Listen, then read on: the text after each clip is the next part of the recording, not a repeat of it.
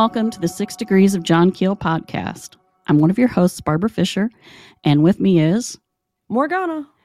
She's back. It's very exciting.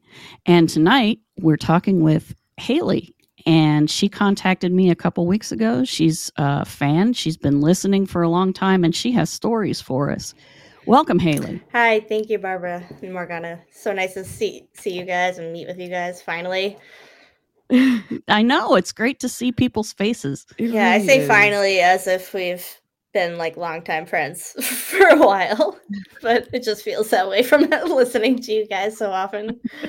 Uh, thank oh, thank you. We we do try to just sound like we're in our living room. Yeah, I was gonna say so. we we essentially are trying to have like kitchen table coffee with everybody, like who listens to us. So thank you. I'm glad it's helping and like working and functioning yeah. as intended, and that you like us enough to come on the podcast. Like that's super cool. Oh, totally. Yeah. I'm always telling so many people about you guys. I mean, it's it's oh. kind of ridiculous how I start with my conversations. So today on 60 Degrees of John Keel or today on a podcast, it's just it's always podcast podcast. Yeah. I love everything. Great.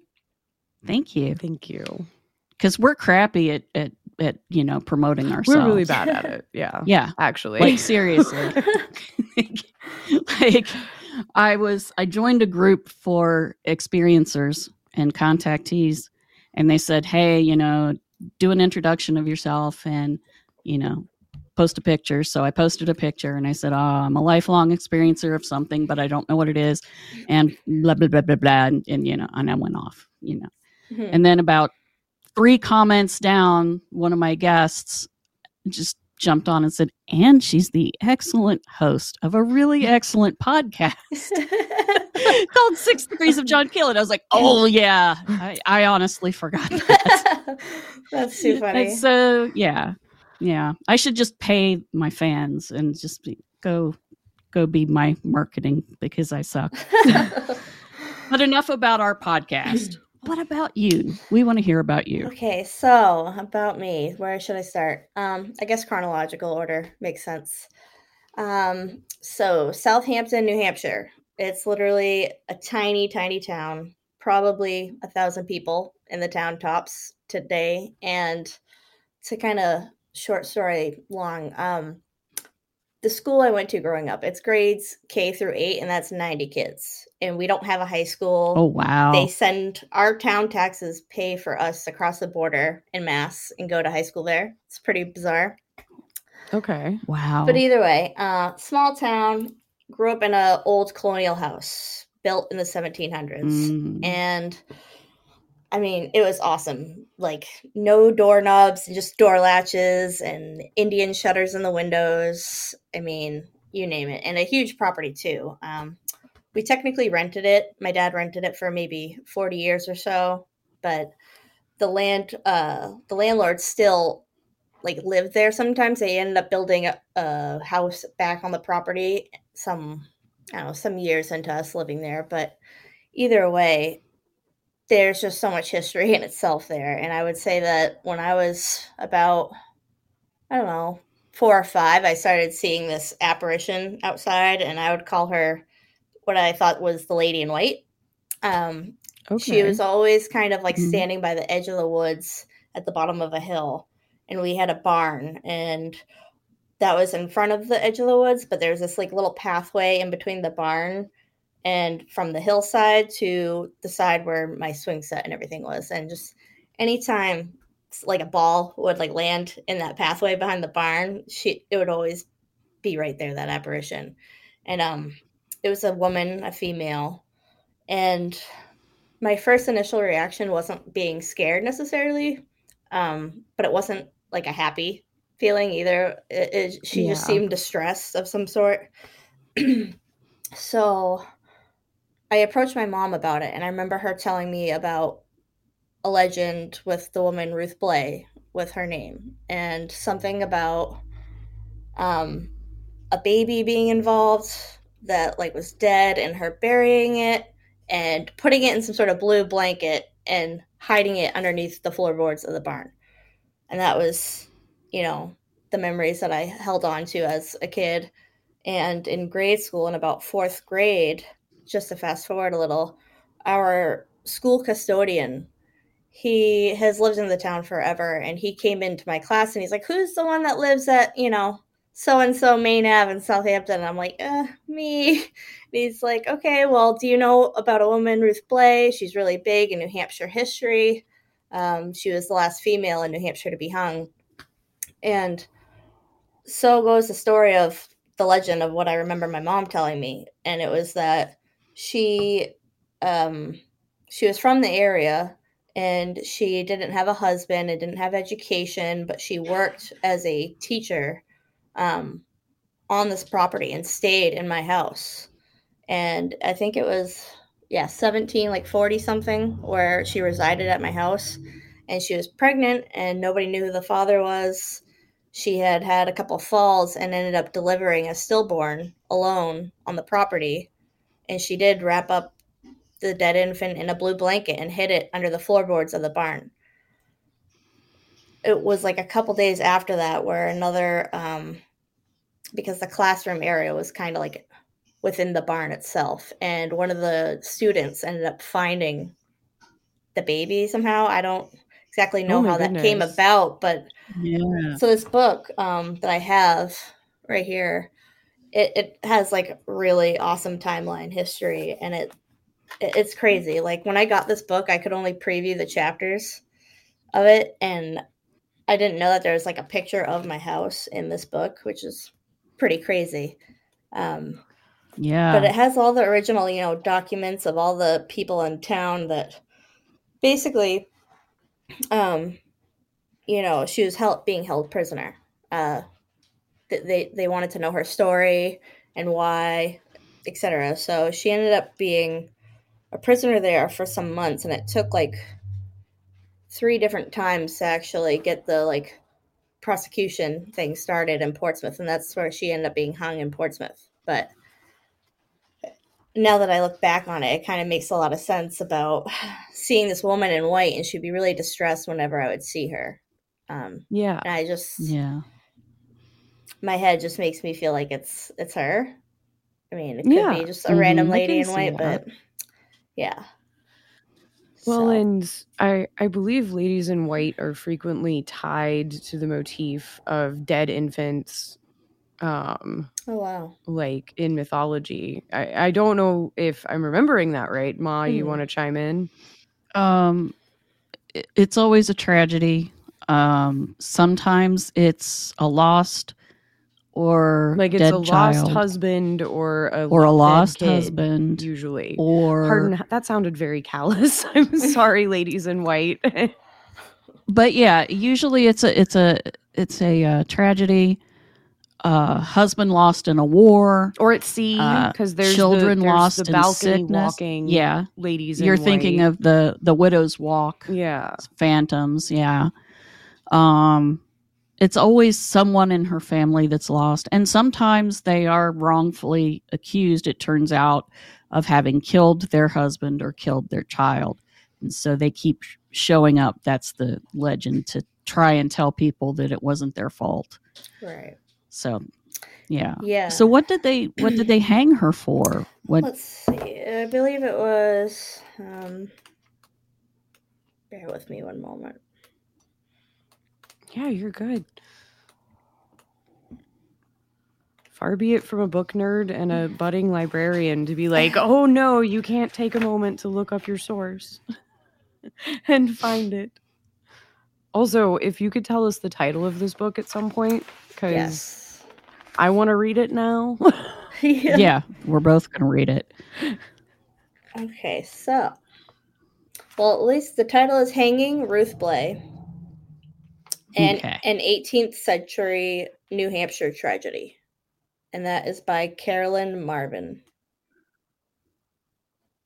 awesome thank you so much Yeah, it's just a nice short little read and it's it's awesome. Like it has like the real documents, physical documents of, you know, the people's signatures in town Nice. and that's Um, awesome like I said, the picture of my house is like I was like, what?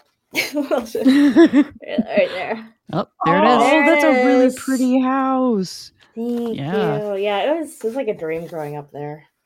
Um so yeah, basically I don't know the exact terminology, right? But it was they were saying that she like had killed her baby. And that she would be it was like called infant infanticide or in, Infanticide. thank you. Infanticide. Thank you. Yeah. That's it. So it wasn't born stillborn to their mind, but she had killed it on purpose. right. Okay. Okay. And um she does there is like a after like a note that is in here documented uh where she has something to say before she's hung. And it's it's pretty it's pretty wild. I don't want to ruin it for you guys, so you'll have to see and read it for yourselves. All right. Okay. Okay. We will you. do that. Thank you for the no spoilers in history tag. Yeah. Yeah, like that. Yeah. Of course. So yeah, that house was um like I said, it was built in the 1700s and um just I always remember because there's like an abundance of doors in that house. Like even doors that wouldn't open, they didn't lead to anything. Um, a fireplace and like a nice mantle in every room. It was just beautiful. And the basement, if you were to open up the door, there's a set of stairs and then it's just dirt. Like there's no concrete mm-hmm. floor or anything. Yeah. And when I was a kid, you know, screwing around, opening things I shouldn't, and snooping around, every time I would open that basement door, I used to see an apparition of a man in what I would say like a soldier's uniform. He had badges and everything, and he just had a really stern face and would just stare straight at me and be pointing like down to the right to the floor. Or not to the floor, but to the dirt, you know, to the dirt floor yeah. Right. and you know every every single time you know i'd shut the door wait a few seconds open it back up peek and there he was and eventually i ended up telling my mom this was probably when i was close to that age when i was seeing uh, Ruth, ruth's apparition but she believed me because my mom's awesome she totally was cool with that stuff uh, super spiritual lady and she's like, you know what? Okay, well, like if you say he's gonna still be there, then I'm gonna have the landlord Herb, who would always come and metal detect on the property. He was really into that stuff. So she was like, I have a feeling he should come in and do that. So I remember them doing it because it was a big deal, and they ended up digging out this this old like wooden chest that was filled with all old weapons and like you name it like it looked it was like ancient right? And um as soon as they That's so removed cool. that chest out of the ground and out of the house i never saw that ghost that apparition again. But you know he just had this straight face at me and just be pointing at the ground. I'm like yeah he's still there he's still there. And then you know we got the landlord to do that for us and that was pretty wild That's really cool. I I love when apparitions or ghosts lead to buried treasure. right Like, yeah. It's was- so Yeah. cool and like such a classic like thing that ghosts are supposed to do or apparitions are supposed to do. Yes. And like Right. I feel like either modern apparitions don't do it as much or people just don't talk about it as much these days. But I oh, that's so cool that they found something and Yeah. that your landlord like ran around with a metal detector on the property because I would do that exact same thing. Like I when you first told me how old the house was and like how extensive the oh, property was, yeah. I was like, okay, how much digging have you done? Because there's gotta be stuff somewhere in there. Oh, totally. I mean, even, you know, haphazardly just walking and stumble across something. Um, of course, Right. to, to this day, you know, I only lived, I lived at that house for 17 years and I'm 31 now. And I do own a metal detector now because I'm a dork. I love finding things and, you know, whatever. Yeah. So now it's just, I'm pretty sure it's somebody in that family line of the landlord that still resides there. But I've been wanting to go back so badly just for like nostalgia reasons and Yeah. you know, I didn't have a metal detector Yeah. and didn't take things as seriously as I would now. And now that I have such like a love for, you know, old things and old homes. Yeah. So Oh, man, you should I wonder if it was the letter. You should write them a letter and be like, hey, I used to live here as a kid. yeah, Could I just come back and like walk the property? Like they Definitely. probably would let you. yeah, Yeah. I totally have thought about it. It's just a matter of like doing that. you know, Yeah. like Yeah. totally be that a talker, you know. I'll have all these ideas Yeah. and Yeah. not follow through with them. Oh, I So- get Yeah. that though. Yeah. I do. I, the I same like the idea of, of metal detecting because it's kind of like dowsing, but with electricity. but with science. Yeah. With science, it's scientific dowsing. Let's get the Um, tricorder captain. Yes, yes. oh, I can't wait for those. And to be honest, I I, haven't one. even pulled out my metal detector as much as I'd like to. Um, I honestly, if something is like away and put away in a home, like nicely organized, I'll forget what I own. You know. Um, yeah. Right. And and I got it as a gift, and so thankful for it, and I can't wait to like get into it more. But just without a metal detector, I always joke about like a inner magnet within myself. Um, Mhm. intuitively speaking. And I'm a Mhm. photographer. I go off trails and whatnot, get myself lost, and it's just there's always some kind of like pull. I always like my feet lead the way, basically. Yeah. so I have mhm. an, a knack for finding things without a metal detector, like really bizarre things that are just too weird and random and specific. Um, so I was like, I need a metal detector because yeah. it's obvious at Well, this what- point. What's some of the stuff you found?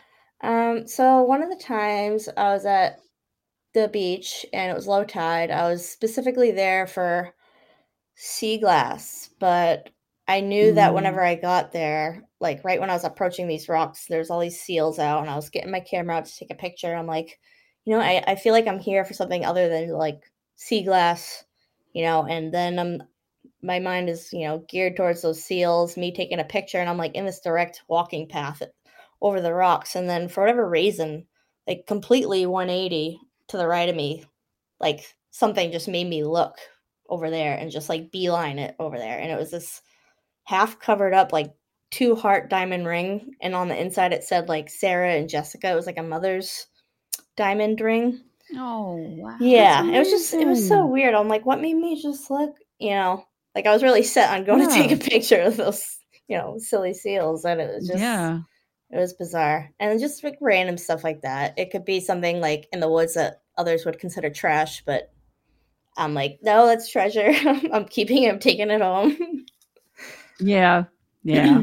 Yeah. I get it. I I do something not I've never found a diamond ring, but I will do a similar thing in like natural settings. Like I'll get a something's over here. Yeah. Like Totally. And I've found like every time I've gone like to follow it, I've found like owl pellets or like hawk feathers or a salamander or something Right. or bones. I'm really good at finding bones that way. My gosh, I'm obsessed with bones. I just like and then I'll come home with a bunch of bones, and it's like, okay, my boyfriend's like, our house looks like goblins live in it, and I'm like, goblins do live in That's it. because they do. ultimate goals though, honestly. Yeah, I I'm just like moving in. I'm in the process of moving into my boyfriend's house and you know, he's got a small area and I'm trying to figure out what I should bring and like just my Halloween bins alone, I got like six Yeah. huge Rubbermaid bins, and I'm just like, wait, what about all? what about all my dead shit? I got dead insects and jars and bones and a skull. Like, uh, yeah, Just do what my best friend and her uh, partner do and leave the Halloween decorations up all over the house all year and like right. just roll with skeletal decor. a solid idea to me. yeah. Yeah. It's that's kind of what we do too. So yeah. yeah. That's amazing.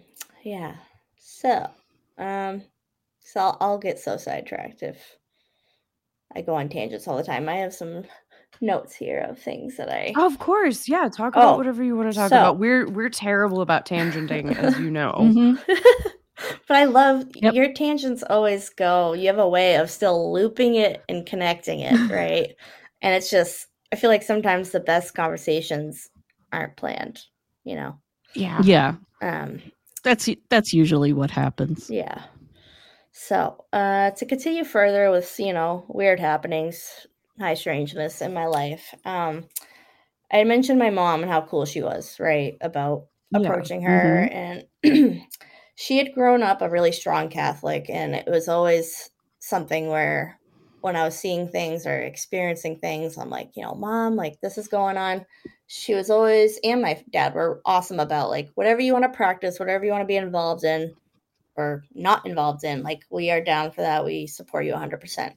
But once like me and my mom kind of linked up together on that like spirituality thing, because we kind of are both connected, uh, we always had that bond.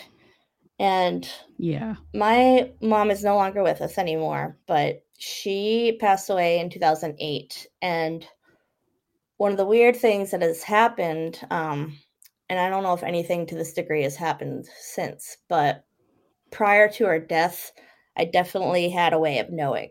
And it was, I'll just start with that day. So it was, I was in school, it was a Wednesday, and I had 10 minutes left of class. And the whole classroom, I probably had 20 kids in there. And we were just supposed to silently be working on homework or something until the class ended. And that was the last period of the day. Uh, just thinking about, like, what am I going to do after school today? Blah, blah, blah. Mm. And then mm. all of a sudden, the best way I could describe it is like a infused knowledge, like really instant in my head. And it was kind of like dual thinking where I was having these two pathways of thoughts. And one of them was like, mom's dying, mom's dying. And that was just, it was like blunt, loud as ever, um, down to like, I started like daydreaming this scenario of my mom dying and how I would react and what I would tell mm. people and just like weird stuff like would she be cremated, buried, like all these weird details and it was just really piling up and within seconds, you know, I was started shaking and sweating, not being able to breathe. Um my buddy next to me is like, "Yo, Hayley, like are you okay?" cuz I was just like not okay and I was Yeah, you were not okay. like, you know. Definitely not. Um and it was just bizarre and like the the dual uh pathways of of thoughts that I was having was, you know, the uncontrollable mom's dying thoughts and then like why the hell are you thinking about your mom dying like i couldn't wrap yeah. my head around why the hell my brain was daydreaming of some sort of scenario like that and it was really confusing but um you know those sensations just progressively got worse and i can't exactly mm-hmm. tell you how long i sat there for with those thoughts but the classroom phone rang and i just i remember just i was like that's it like i, I started grabbing my stuff and everyone's like what are you doing like where are you going like calm down sit down like talk to us and i was just like nope nope i gotta go my mom like it was more like i gotta go my mom's dying i was freaking out and then the teacher's eyes kind of darted over at me and she didn't really need to tell me but she told me that in the guidance office there was another phone call waiting for me there and to go down there right and then when I went into the office, sure as shit, you know, it was my sister on the phone saying, Mom just had a massive heart attack and she's being med flighted. And it was oh just oh like, gosh. You know, I knew I even ran into a couple of friends, close friends in the hallway from leaving that classroom to the office. And, you know, I remember telling them before I even knew. And they were just like, wait, what? Like, I'm so confused. Like, and I just was like, you know, one track minded. And, um, yeah, we ended up going, you know, to the hospital some hours later in that day and you know, she didn't she didn't make it. But it was totally her way of letting me know. Uh, yeah, for yeah. sure. And ever since then, I mean, she's like epically around, whether it's her like death anniversary, her birthdays, my birthdays, something that's like really intense going on in my life. Like she's, it, it's it's pretty wild. Um, there's this place called Block Island off of Rhode Island that we used to go to as a family when I was growing up. And after she first passed away, I used to have these dreams where um, the hotel, the surf hotel where we stayed at, there was this wraparound farmer's porch with these green rocking chairs overlooking the ocean and the jetties. And that was her, like, you could always find her right there reading her books. So I have these dreams where I can like at first I would just be sitting next to her and kind of like sleep paralysis every time I'd go to talk, like I was just mute. Like I I could just like look right. at her, but I could smell her and I remember like I could feel the wind and all that stuff. Um yeah. you know, and just like with this the way it connects with synchronicities too, like just for a couple examples. Um it was two years ago on her anniversary, which was in the middle of October. Mind you, her favorite time of the year was October, like myself. Like she couldn't have asked for a quote unquote better time to pass than that. And it's just um all right, where am I going? Focus. This is my ADD. It's so bad. Um, no, you're good. and so yeah, it was an anniversary two years ago, and I had this wild dream, and I remember waking up at four thirty and you know quickly writing it down somewhere, and that happened to be Facebook, and I posted about it. And then I went to work, and I told my my coworkers about my dream and how real it was, and how in the dream she, I think I said, "I'm so glad that this isn't this isn't a dream." Um, and that was very specific. And you know, telling people about it during my day, and when I left work, um, in my car, I always listen to my iPod because I'm old school and I don't listen to the radio. Right. I, I, hate the radio. Um, and I always put my iPod on shuffle.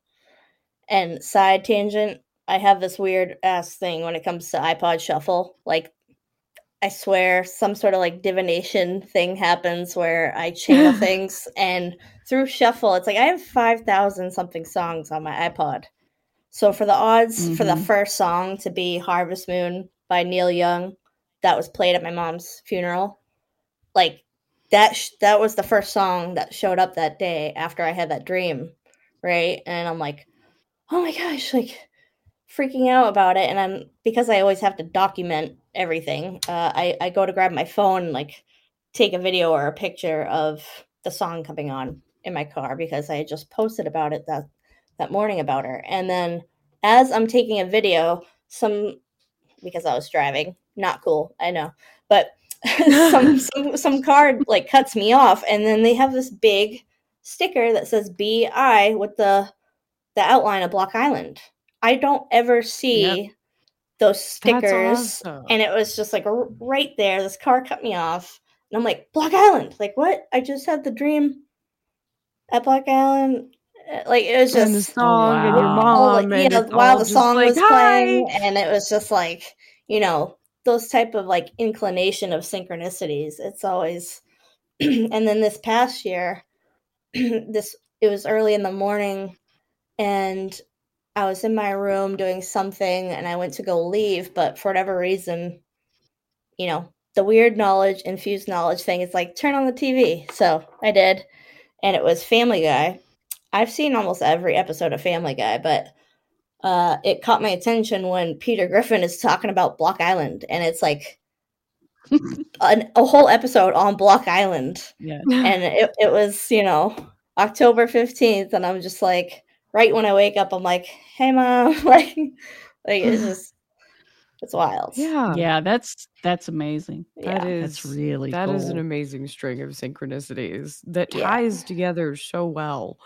Right, right, and that's just like a couple a, of like the significant ones. There's probably there's definitely more. I mean, I was trying to like think and put everything to a timeline right before we, yeah. we talked and i was just like going through the recordings on my phone because I like if I'm in the middle of doing something, I just I have to say it before I forget, you know. Right, um, right. And it's just and there's so many I haven't recorded, right? You know, it's just Yeah. Yeah. Anyways. I and you forget about them and then they pop up into your mind at some yeah. point.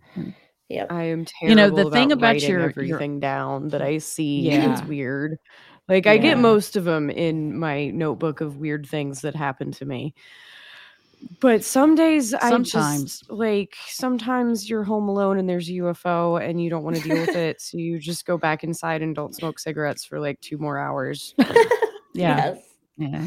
I love it. Yeah, the the iPod trick I used to be able to do that and it it didn't work when I tried, but if I just kind of eased off and put it on shuffle, it would it would play stuff that I liked.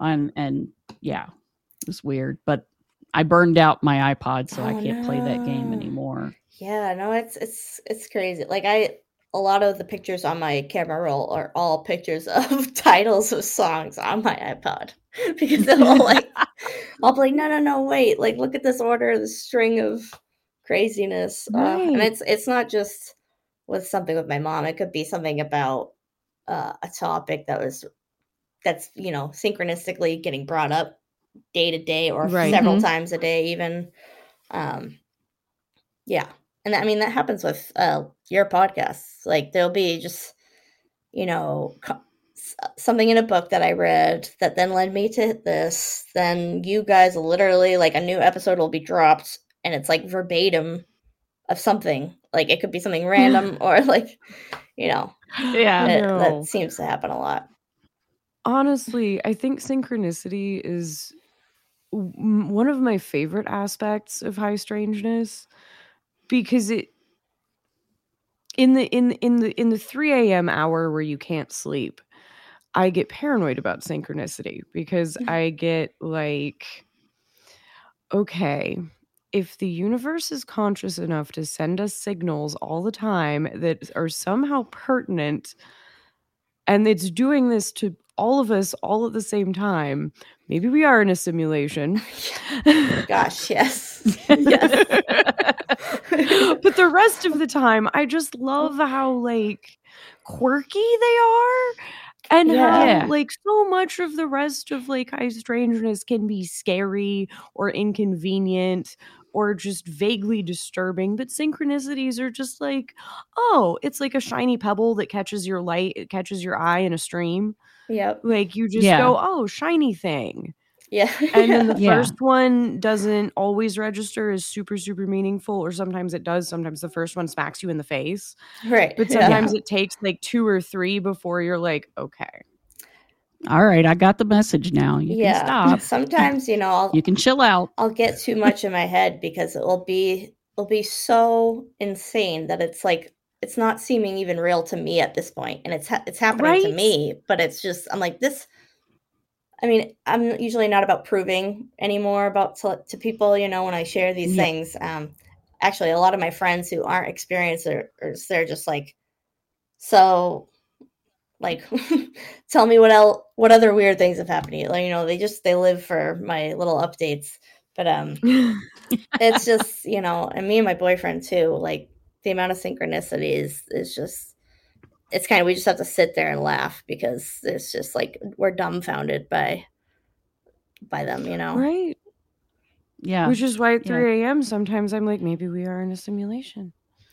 And this is just the, the there's weird artifacts in the code of the Mm, simulation or the universe really is trying to send everybody personal messages. I, I don't know why the universe would do it, but maybe Right. it does it just for funsies. right for its own Maybe entertainment it's the universe's memes.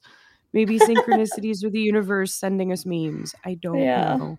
So that could be, you know, I mean, if you think of it about it as, you know, we're a, in a simulation, then it's probably a computer program that someone or some many people wrote and, you know, coded. And then I think about how many people it would take to code something like that. And then I think, you know, how many grad students are sitting in a computer lab somewhere coming up with this crap yeah you know and and like do they have section heads for like different places i mean and because all of all of physics is dependent upon being observed oh my god if you sit and think about that too much Yeah. then i'm like It makes I'm you like, weird. yeah This is yeah, why I don't think like- about it except at 3 a.m. when I can't sleep. yeah it's like when we were taking uh fox to connecticut to camp the first time.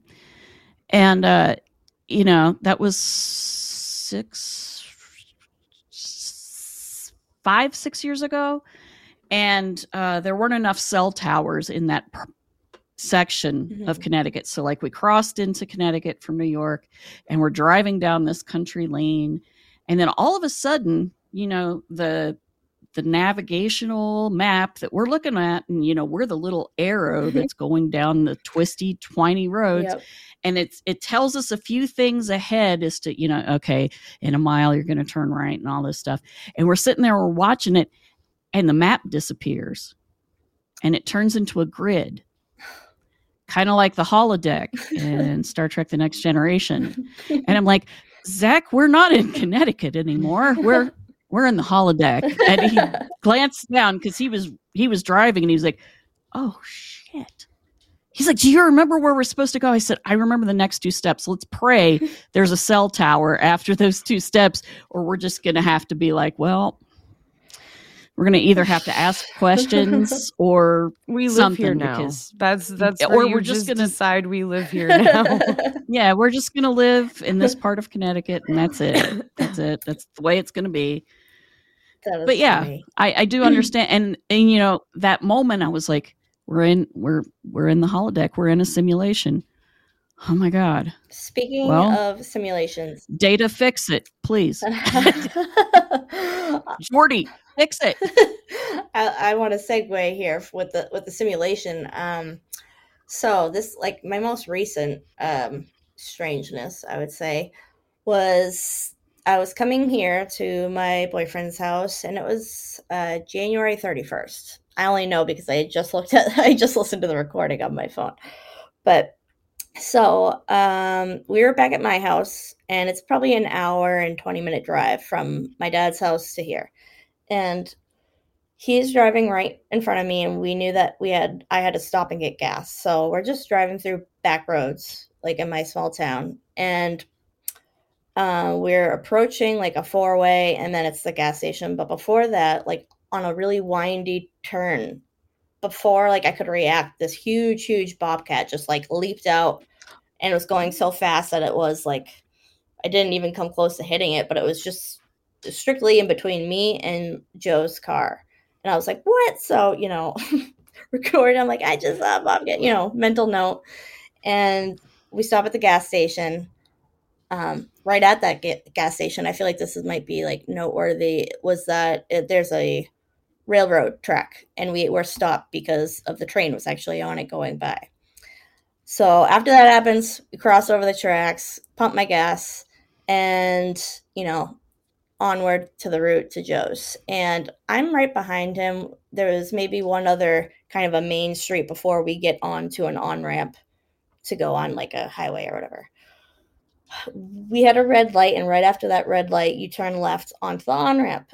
And the route that we would take has two lanes.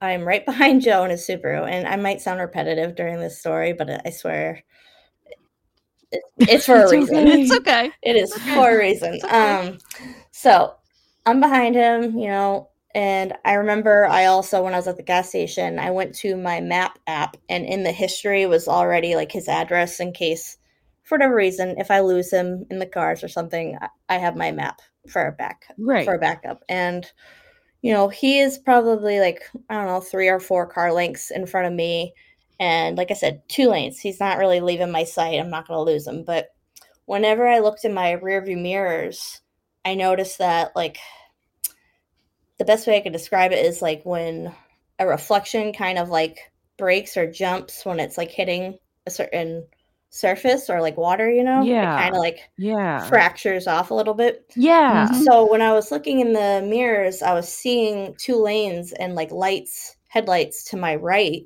but there are no lanes to my right. I was in the right lane. So I'm like, you know, I'm, I wasn't too tired. I wasn't you know, on anything. I'm just like you know, kind of shutting my eyes, opening them, and then looking again and checking. And I'm like, no, I'm still seeing two lanes to the right of me in the mirrors, but there are no lanes. Like this is this is really yeah. weird. This is like really screwing with my head.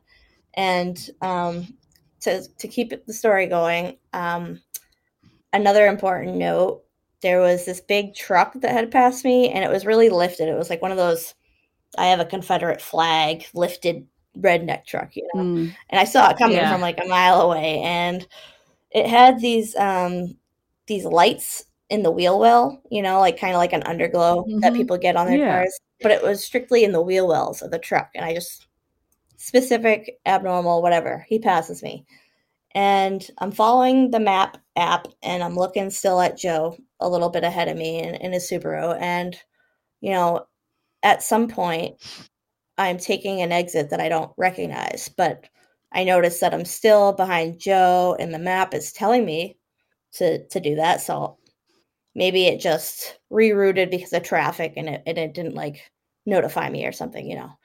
Yeah. And then I re- realized that I have no idea where I am. And when I'm getting closer to the car in front of me, which I thought was Joe's Subaru, I'm like, you know, that kind of looks like a Mitsubishi symbol, like emblem on the back of the car. And I get closer Oh. and we get to a stop sign and it was a Mitsubishi.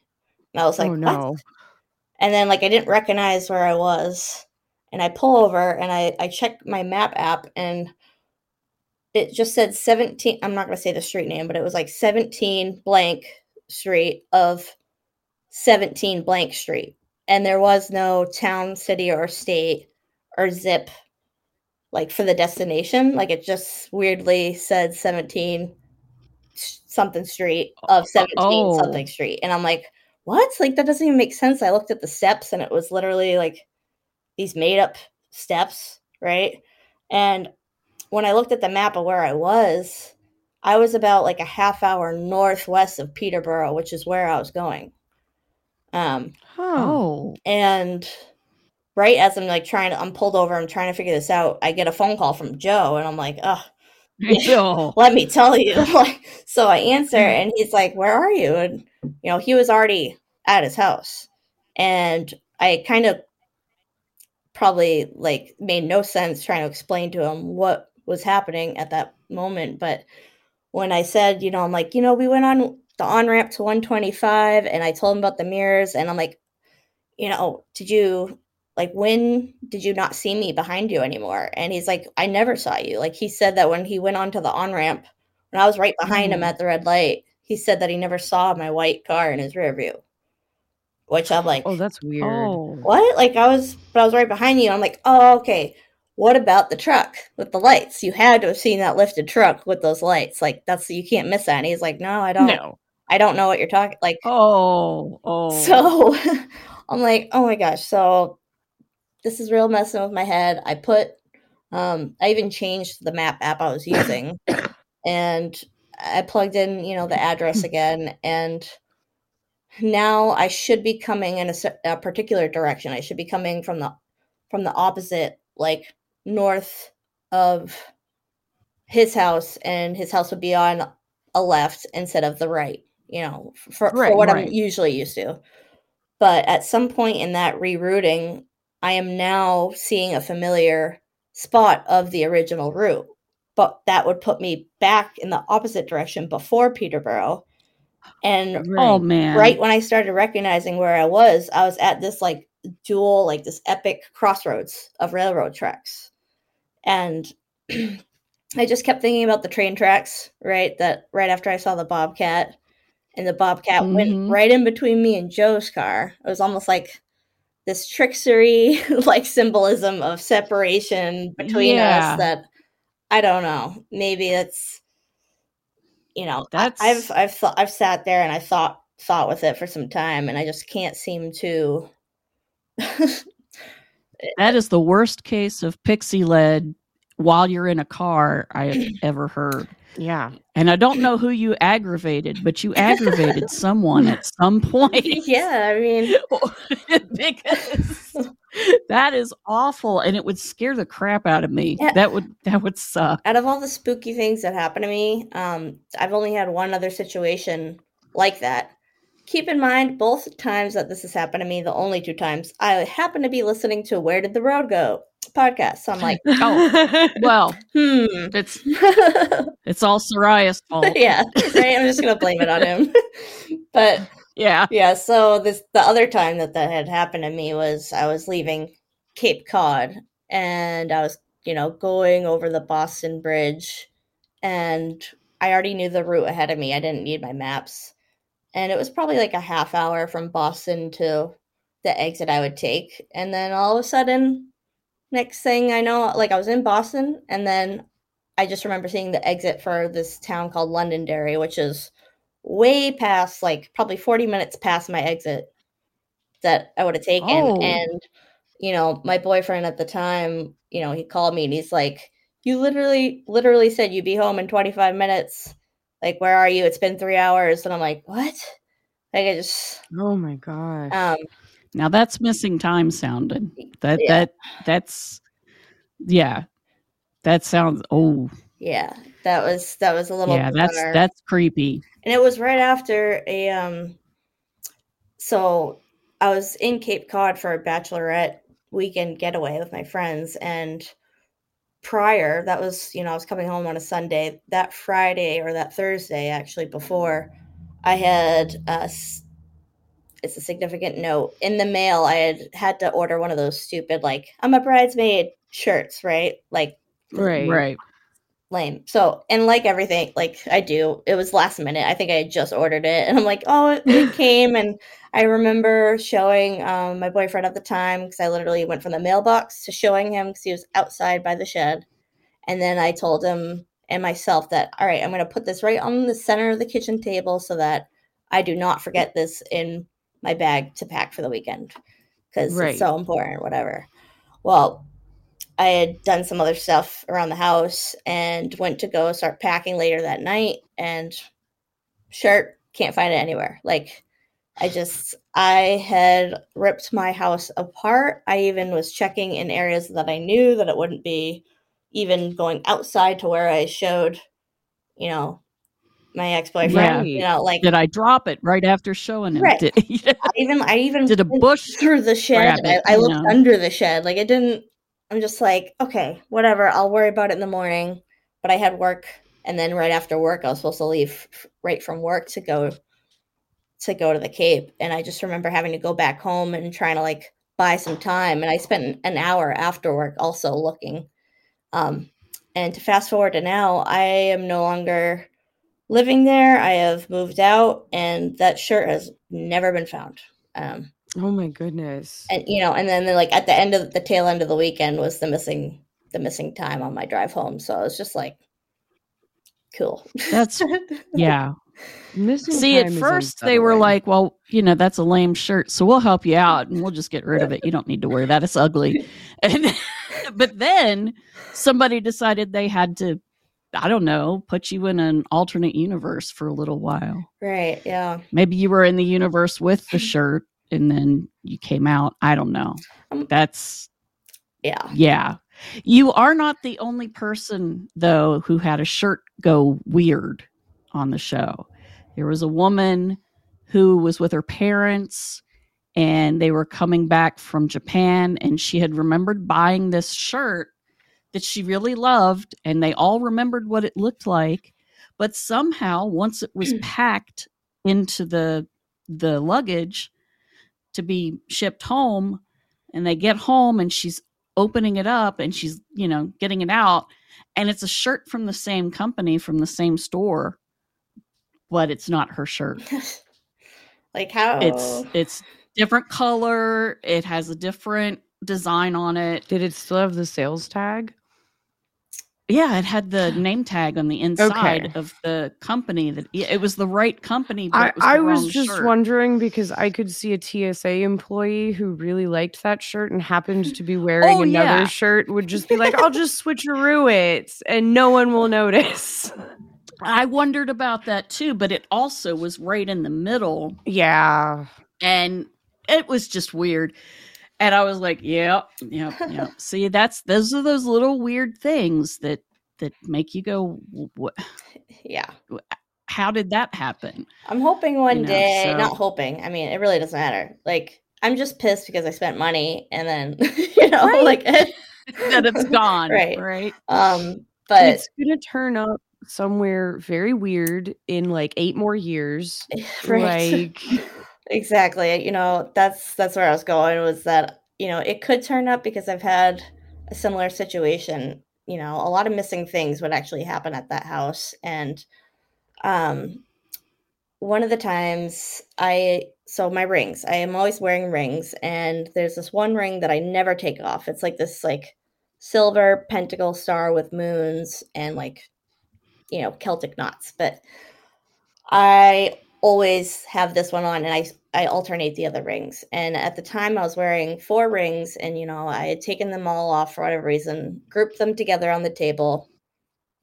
Whatever, next day comes, go to grab my rings and they're all there, but you know, of course not my my silver one that I wear religiously. And I'm like, oh, are you kidding me? So I, I just I ripped through everything uh like repetitively like um I'm I'm talking like backpack pockets, purse pockets, sweatshirt pockets, jean like everything everything everything and when I realized that like how much time I was spending trying to find this little dainty thing and like I probably had like a chaotic mess everywhere. So um I had temporarily given up, but each time that like it came to cleaning or deep cleaning, like I really like would take apart the couch, like really look into every crevice. And uh after maybe two years, like I realized, you know, I probably realized prior to the two years, but it was finally like, okay, I just need to go get that same ring. I know where I got it. Fine.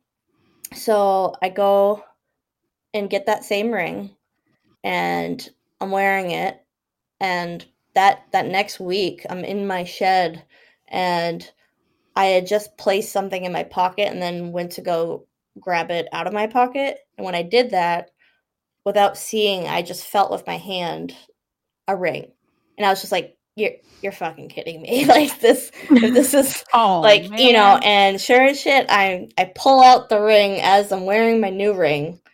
And at this point it was like three years and this was a sweatshirt pocket that had no zippers on the pocket.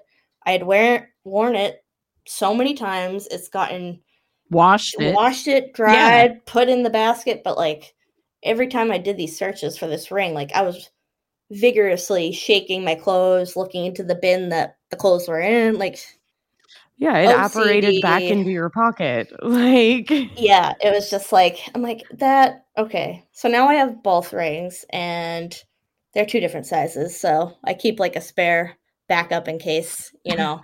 but that one made it, this, it made it back to me somehow. And it was just, yeah, it was wild. Yeah. I I've had jewelry disappear. Some of it disappears forever. Mm. Like, you know, somebody liked it and decided they were just going to keep it, so, you know, it apparates away. Or um I I lose it and then find it, you know, 5 years later. Yeah. But yeah, I've lost so many rings that way. Some of them will just pop off of my hands, and they're heavy enough rings that I would notice right that coming off. but nope. So yeah, oh, that's a shame. I try to give the the spirits sparkly things that aren't my jewelry. Right, right. So, just have some other jewelry. Just stop. Right. Yeah. Stop with that. yeah. Yep. I I find my general response to the other is bribery. bribery does tend to work. bribery and politeness and not making prolonged eye contact. Mm. Um, oh yeah, not saying thank you too, right? Like, is yes, that no, a rule? Yeah. Okay, I think I learned that from yep. you guys. like, you got to thank them yeah. somehow without saying thank you. Saying, got it. Thank you. I am grateful. Is is my way around it. I'm grateful. Yeah. I'm grateful to you. Yeah. this sparks joy has been used. yes, this sparks joy. um, but then I, I am the the witch who uses "you don't have to go home, but you can't stay here" as a legitimate banishment incantation. Yes, I love that. Yeah. It works. It does. It does work. Well, there is um like a time where I was like you know, asking for some sort of sign, right? Where I was well, let's let's think where this thought was going. I have like so many thoughts. My, um, I had been doing practicing my tarot, and you know, usually I'll have some sort of topic or a, you know, a goal that I'm trying to obtain with whatever cards I'm pulling. You know, like a certain topic of the mind, and yeah, at that point in my life, like I had I had been in a toxic relationship for way too long, like years past of when I should have like left. And I can't tell you how many times where I'd be sitting there and like wanting actual information about say like my career or something and like no matter if it was tarot or something else like the reading would always always always basically being like you're in a toxic relationship you need to leave like but it would mm-hmm. always be like right in my face and i'd yes. be like uh, i know but yes you know, my psyche doesn't want to I'm deal with that asking about this today. So, you know, like I'm just gonna ignore it as one does. And Yeah. you know, um and you know, those certain signs just kept like popping up like that. And one of the times was this past July where I mean there there was all kinds of minuscule things, right, that created some buildup, but in this past July, I found in all different locations seven different dragonflies that were dead and perfectly beautifully intact, which like I've mentioned before. I like finding things and s- saving them and making the dead things look pretty. And I just and it was it was so weird too. Like, you know, one of the days uh, I think it was just like I I figured it was the heat because it was July and it was on the dashboard of my car, you know, just one sitting right there perfectly. And another day was I was at a baby shower at a friend's house and I parked like not in her driveway on the like a different part of the main road, which I wouldn't. And like as I got out of my car, there was one right there on the ground. Um, Oh, ano- wow. another one was you know in my shed and i deemed that you know the heat and it probably got stuck in there with the door shut and w- one of the weirder ones was this i'm a i'm a creature of picking up free things on the side of the road so Oh yeah. um, Yeah. Oh yeah. yeah so i i had gotten this like little like thing of like it's- it like goes in a bathroom it's got wheels on the bottom it's like a little cart with three drawers and i had yeah. Yeah. picked it up one day and put it in the mudroom. I'll deal with that some other time. And like a week went by. I'm like, oh yeah, okay, I'll finally do something about that and open up the drawer. And there was another dragonfly just like Wow. hanging out. And yeah, I forget where the other ones were, but like I made a significant point to document it, of course. And I have all the pictures and I have actually all the physical the dead dragonflies that Dragonflies. you know they're all different That's you know cool. different shapes and sizes and i finally am like all right i gotta turn to my books you know what does it say about like dragonflies and my animal stuff? And it was just like the theme word under dragonflies was illusions. Like basically the whole script was like talking about living it living in an illusion and like needing to change something that you're in denial about.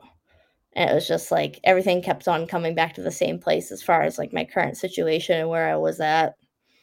I'm just like, okay, I think after the seventh perfect dead dragonfly, I, I'll I'll listen. You know, They're like, your illusions are stop literally dead and in your path. You have no reason anymore, honey. I Like, can't think of that. stop. I really wow Yes. didn't make that connection It's either with them being dead and that this freaking relationship is dead. like I need to just. Like, That's funny. We're done. It's over. Oh, Yeah, and please, please, others, stop killing the dragonflies. I Right. got it. I know. got I, would post time. these pictures and people would be like, "Oh wow, that's just like, you know, they'd be really upset about it," which I get cuz like if I like if I step on a spider, I'll cry, you know. I yeah. I'll, I'll Yeah. save any insect I can, but at the same time I get that weird uh collector's thing, right, where I think it's like right. beautiful. If Yeah. they're already dead, Right. Yeah. Yeah. Yeah. fine. exactly. Yep. So yeah, weird stuff. Weird stuff. Yeah. Tarot cards telling you the same thing over and over I've had. Um and it it was, you know, really stupid because we all knew what what it was telling us, but it didn't matter who did the reading and what deck they used in the house that I was living in, the last place I lived with Morganna's father. In that house, it didn't matter what we were trying to read for. It was basically telling me, girl, some shit gonna happen. Yeah. Yeah. Shit gonna explode. it's gonna be big explosions. You're not listening to me. Why? right. okay, fine. Big explosions again and again and again. It didn't matter. I, I was, and you know, I was trying to be in denial, and it just didn't work. So Right. I know. now, if I get the same thing two or three times, I go, okay, okay. Right. I know. I always Right. have to learn my lessons the hard way. I like, let me tell you, it's just, that seems to be Yeah. a, a reoccurring theme in my life. But um yeah, even sometimes like my energy would always be so like built into my deck that if friends came over and you know let me can i use your deck? Can i pull some cards? I'm like sure. I always tell everyone to like hold on to it for a minute like get your energy into it and blah blah. Yeah. um but man there have been times where they pull cards and they're like this doesn't make any sense and then i read i'm like oh sorry that's that's for me like That's for me. Wrong wrong number. Wrong Yeah. number. Sorry about that. yeah that's that's a common thing It- um i actually i pulled some today earlier but it was totally for my boyfriend and i mean it was his deck but we both we both use it and it was directly relating to a conversation we had like 20 minutes prior i was just like holy shit this is this is for you so read it to him Yeah. yeah That's awesome. Yeah.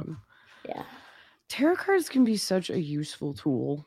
Mhm. Like, honestly, whether, you know, you roll with it as being magical or somehow connected to the paranormal, or you just roll with it as like useful symbolism to interpret your subconscious.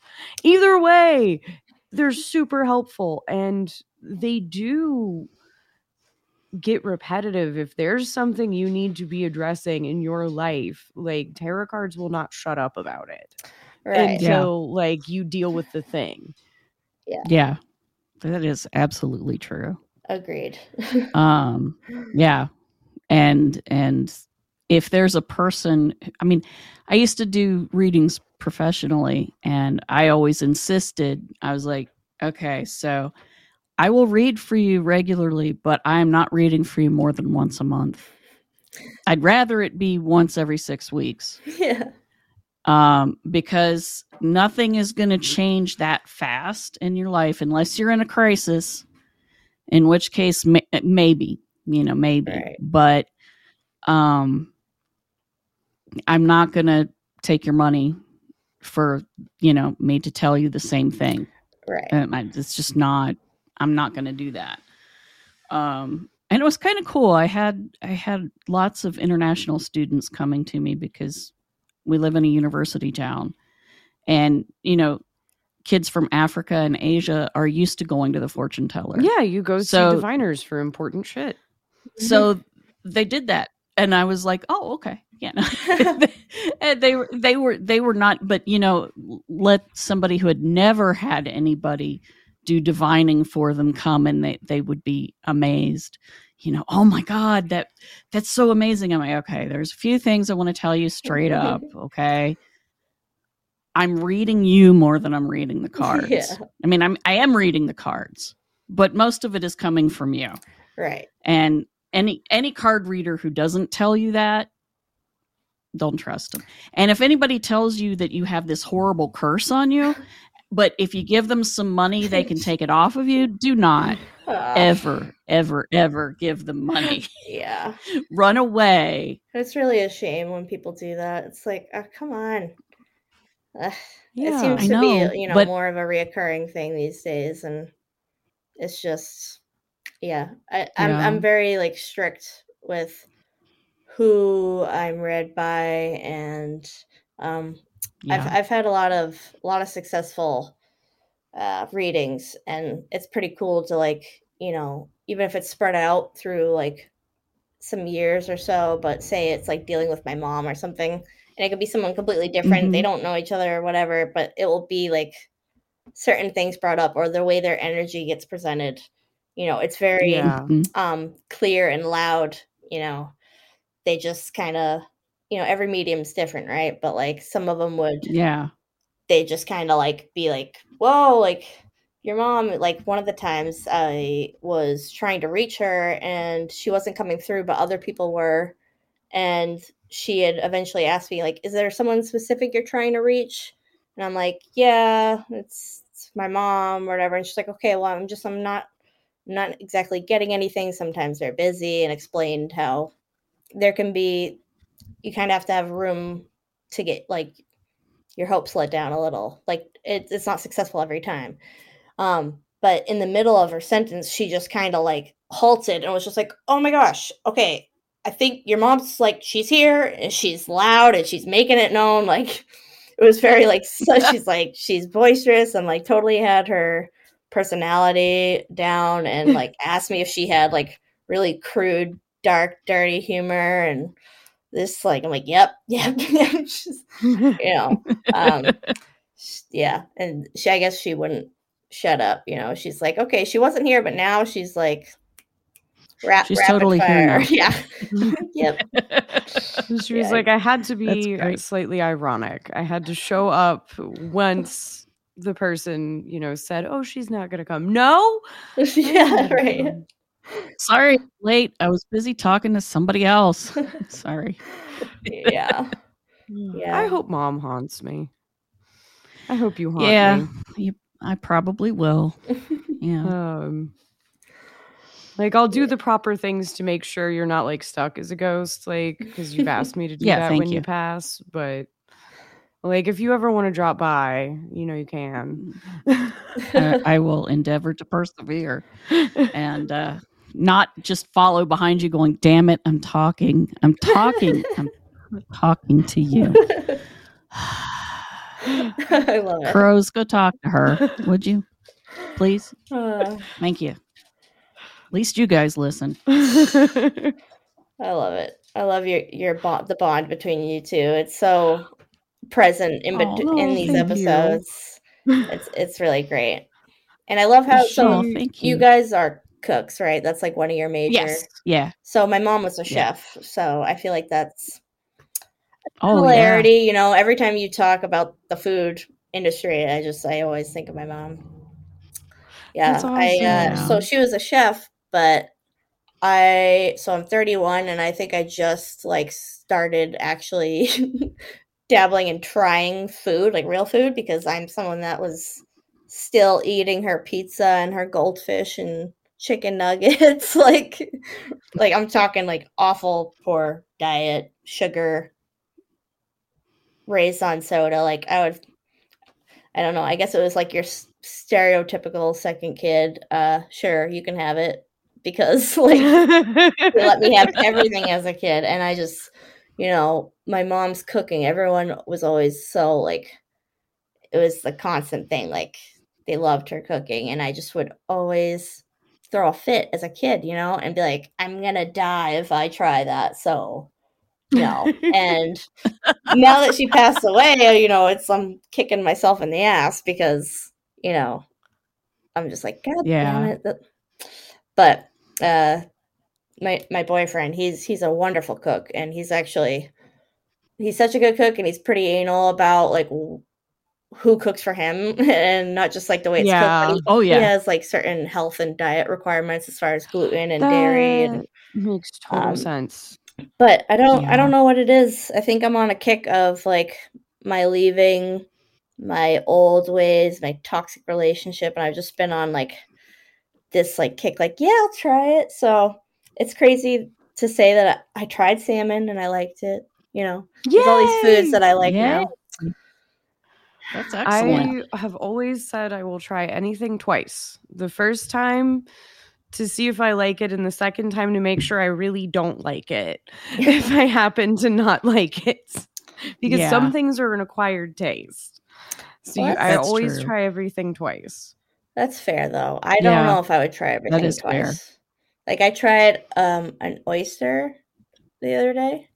That was Yeah, how'd you like it? Well, I definitely stayed away from like the huge gigantic ones and i went to go no, that's fair take the, the little fork yeah. that they serve them with i like went to go eat it mm-hmm. and you know joe's like no no you gotta like pick you it up and slurp it, I'm like yeah. slurp it I have to do what? I don't. I'm not doing that. You know. And he's like, uh, okay, that's how you do it. And then I'm like, do you chew it or do you not chew it? like, so, you kind of so just gulp it. Like, yeah. yeah. Um, like I like oysters. Of, like ocean water. That's really what I taste. It's yeah, just salt. That's know? yeah. That's basically what yeah. they taste like. Is is is salt with an unfortunate texture of booger. Yeah, which is yeah. why you just gulp it. You just, which is why I don't like them. I, yeah, I now like I, am allergic to them now, so I have an excuse uh, to have nothing to do with them. but yeah, my my my father-in-law, Zach's dad, had me try a fried oyster because I'd only had them raw before, and he said, "Well, this is a little different." no, it's booger with crunchy stuff on the outside that's fried. That's it. That's all it is. It's a fried booger. And I was like, nope. I got it down because I'm polite. If somebody gives me something, I will eat it. And if it's somebody that I don't know, I will be polite and not make the face that comes with something that really gets me. But with Carl, I, I got it down. it took a little work because my throat was like, mm, mm, mm, oh yeah. And once you're in that state, it's like no, no, no. it can go over. It can go so badly and backfire. I know. And so I did get it down, and and then I just kind of took a huge drink of water, and he was like, "You didn't like it, did you?" I went, "No." Oh please don't give me another one. He's like, oh no, no, no, no, no, I wouldn't waste them. I like them. He's like, so you don't, you don't need to. Um, thank you, yeah. thank you. I always, I think of two things when I think of oysters. Um, three things. I think of turkey stuffing. Um, which I've always yeah. wanted to try the oyster stuffing for turkeys that like happens on New England in New England coastal regions, apparently. Yep. So I have heard. I mean, um, I'm from New England, but because of this whole new food life thing I'm into, I've never heard of that. but I'm not surprised okay. because, you know, my my my history here with the food. But I believe um, you. and I think of the cute tiny little crabs that you find inside them when you clean lots and lots of oysters for restaurants. Oh yeah, hermit crabs, like a, maybe. They're no, they're like little teeny, tiny, little sand crabs, itty bitty oh. crabs and they so eat cute. stuff that the oysters don't feed on. Ah. It's too big for the oysters to get, but it still gets in their shells, so they eat that. Um, and every time I worked with a sous chef, and every time we would find them, if they weren't dead, we would put them in salt water and try and keep them alive. like as hard as we could. And Fred and Ginger made it a week. Fred one time yeah, they got names. Uh, the time we found four, they got named after the Beatles, and Ringo made it the longest. Hell yeah, that's awesome. um, and so that's the other thing nice. I think of with oysters. It's like how I can't think about halibut except without thinking of the time I fish slapped a cook with a partial side of halibut.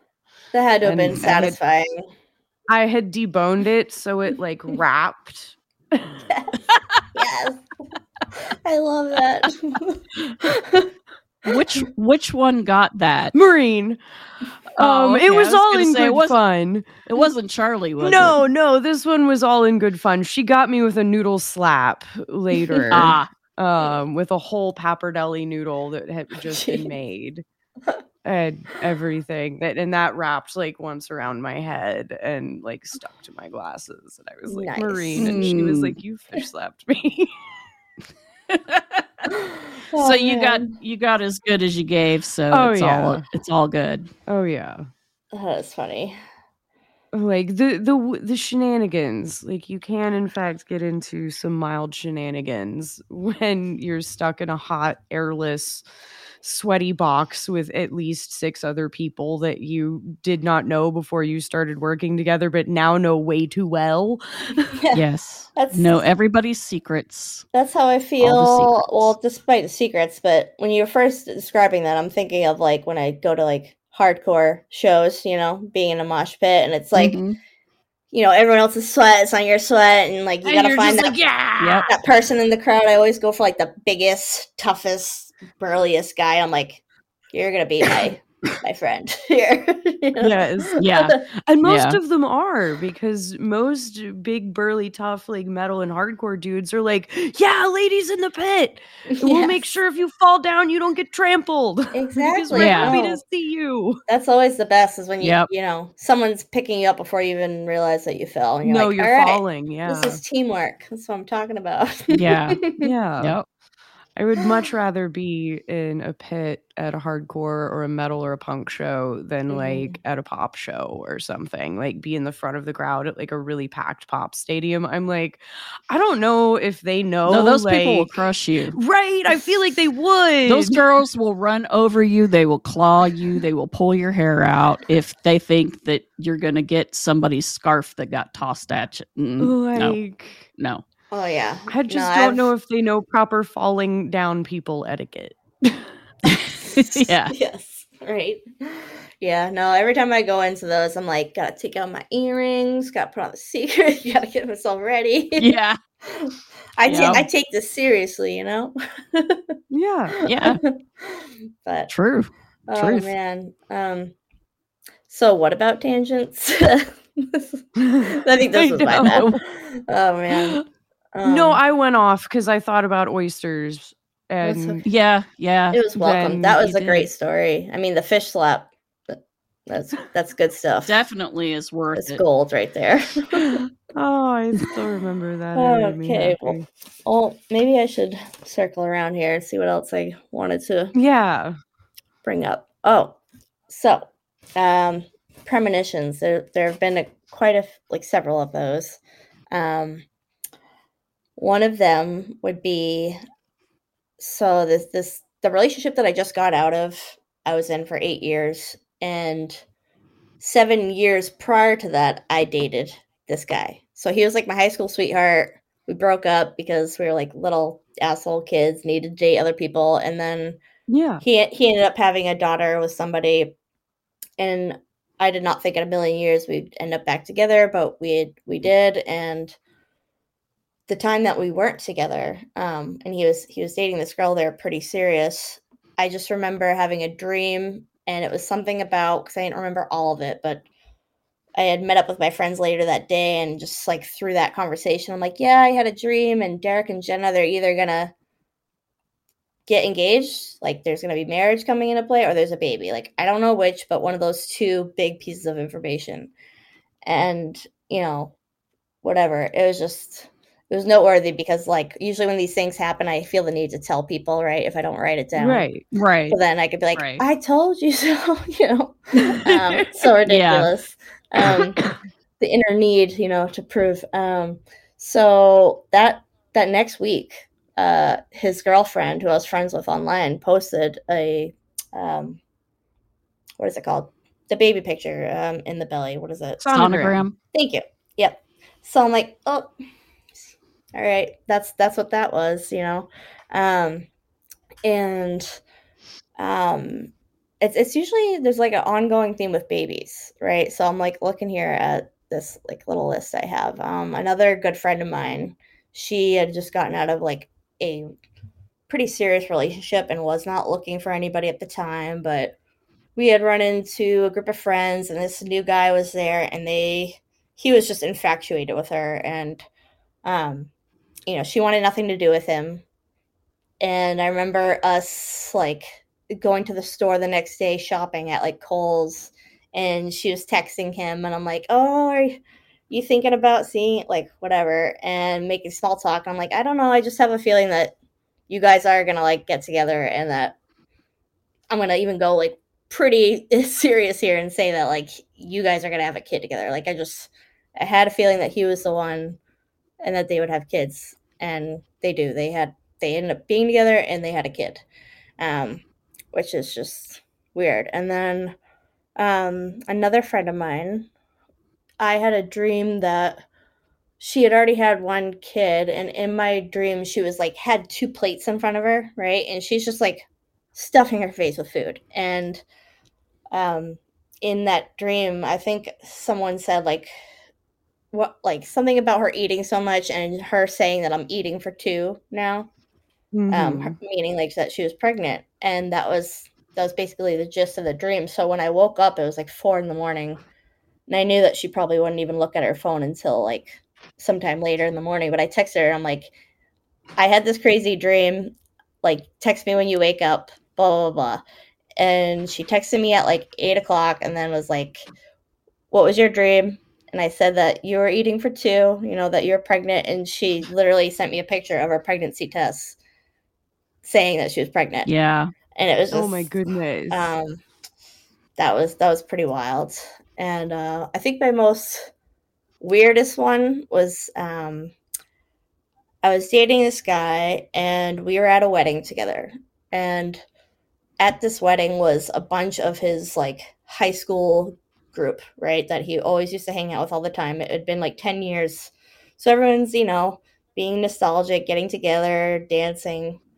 I'm off on the side, sitting down at the table having a conversation. And one of the girls that he went to high school with, um, she had mentioned about how her date, who happened to be her fiance, was supposed to be coming later on in the wedding, and that like people are asking about him, something of that sort. And he was supposed to come, but I don't, he never showed up, I don't believe. But I do remember her being pretty bummed out of that degree, and my boyfriend being like, you know, what? if you're sitting talking, I'm gonna like pull her out on the dance floor. She's having a crappy time. Like, I'm like, yeah, go for it. Like, please do. And I look over at them dancing on the floor, and they're just like smiling, having fun, and I'm sitting there smiling at them. And I was his girlfriend, but I strictly remember thinking they're supposed to be together. Like, but she has a fiance, I guess, and that's my boyfriend. So like I don't understand like it was just it was really Yeah. weird. But I was seeing this like almost like a like an aura around the both of them. And I'm just like, they're Mhm. supposed to be together, seeing this like happiness and this like chemistry between them and thinking that like they're gonna be together. They need to be together and they're gonna have kids. And I don't know how that's gonna happen because of her situation and Yeah. my dating this like what this is so bizarre to look at your boyfriend and like see him with another girl and thinking like oh i love that like what it just it was so weird um really weird and then like i don't know probably a couple weeks after that me and this this guy that i was dating were kind of having like these on and off again breaks where it was happening too many times right and it was just i called it like as soon as the that type of conversation was coming up i just something in the wind changed and i'm just like nope this is this is the time like he's meant to do other things i'm meant to do other things yeah. well Yeah. I don't know the details, but that girl that he was dancing with and her fiance, something sudden to the point where the wedding was called off. They broke up. She started coming back around in town to like hang out with people because like she just her whole world went upside down as far as like life changing things and um you know I just I just remember her being around and then me and him broke up and they are married and have two kids. You called it. I mean, called it a I. You just- saw it. It's so weird. And of course, my weird ass wants to, like, you know, because I, I still run into them from time to time, and I would just, my inner weirdness want to be like, hey, so, remember when we were dating? you know, like, how weird is this? Uh, yeah, that was That's amazing. that was pretty bizarre, you know. And I remember telling some of my friends, and I was like, yeah, smiling at them, being like, they are gonna be like, they need to be together. It's just, it's wild. I also love how like sweet you are about it. Like, Aw. Yeah. 'cause I am not that good of a person. I would get that vision and be like, "All right, I got to poison of somebody Yeah, like because this shall not be coming true." Yeah, yeah. Because I like this one. You need to stop dancing with my boyfriend right now. Excuse me. I know you're having a bad day. It's not my problem right now. We don't want to make it worse. you know? I would you like this apple? right. Ignore Yeah. that it's glowing green. I mean, I was honestly surprised. I am like more of a like a you could say a sweet person in general No, you- when it comes it's to like, very nice. a lot of things. But it was it was weird. Like I remember having that thought. Like I'm like this isn't right. Like this isn't. This is really Yeah. weird. Like I like cool weird. Right. This is like I don't know what to do with That's- this. You know. I don't. Yeah. yeah. Um, and you know, right after that was, you know, uh, me getting back together with my high school sweetheart, and that was the relationship I had just gotten out of now, or not now, but recently within this this year. So Yeah. I mean, it just things happen for a reason, you know. Yeah, Um, Yeah. they do. Yeah. Or hopefully they do. It might Right. just be They- random chaotic horribleness for no Or- reason. I don't or know. I try not to think about it except at 3 a.m. Yeah. we're or we're under the influence of grad students who don't get paid for this shit. And so they just write stuff and sometimes I wonder if there's a creative writer somewhere who's like, oh, okay, I'm gonna do this for a little while. And I'm gonna I want these two people to do this. And it's like, really? Did you? Was that necessary? I know. Oh. really? It's so funny. I, yeah. maybe we're I- in a novel instead of a simulation. It could be. Yeah, those thoughts I would keep me up. And not even keep me up. It's just like Oh, yeah, I like to think about that during the day. I mean, it doesn't it's it's, it's what I'm thinking like almost all the time. And um my boyfriend, he's he's someone that is just like me and like I'm not used to that. I was always uh like was being almost like told like certain things I was doing were like silly or stupid or like why are you you know or like just be begging anyone to really like listen to me right um and want to talk about these Mhm. things and then it was to the point where like I knew they wouldn't want to but if like they're my friend I'm probably just gonna still ramble on about it anyways and for my Yeah, own peace they of like- mind They you love know? you and they're Yeah. your friend, so they Exactly. can listen. Yeah. because that's and what friends do. and some of them like would listen they like appreciate it but they they can't wrap their head around it. They're like but i love that for you. That's great you know but i my brain will break if i Yeah. think about that. I can't live reality. So um yeah. but anyways joe he's he's totally like it's so weird um how much like we are into this stuff. And i mean listening to you guys i feel like there's a community out there of people that i would like-minded people that can talk about these Yeah. Theories concepts subjects whatever it may be but man it's nice to like finally meet and have like be around somebody that is just like right right on par with you uh it's cool Oh Yeah. yeah. It, Yeah, that's it's- why we started the podcast, I guess, in a lot of ways, is we were lonely too. Cause like it's what like our family, we call ourselves one of my uncles started calling us the Athens family, like the Addams family.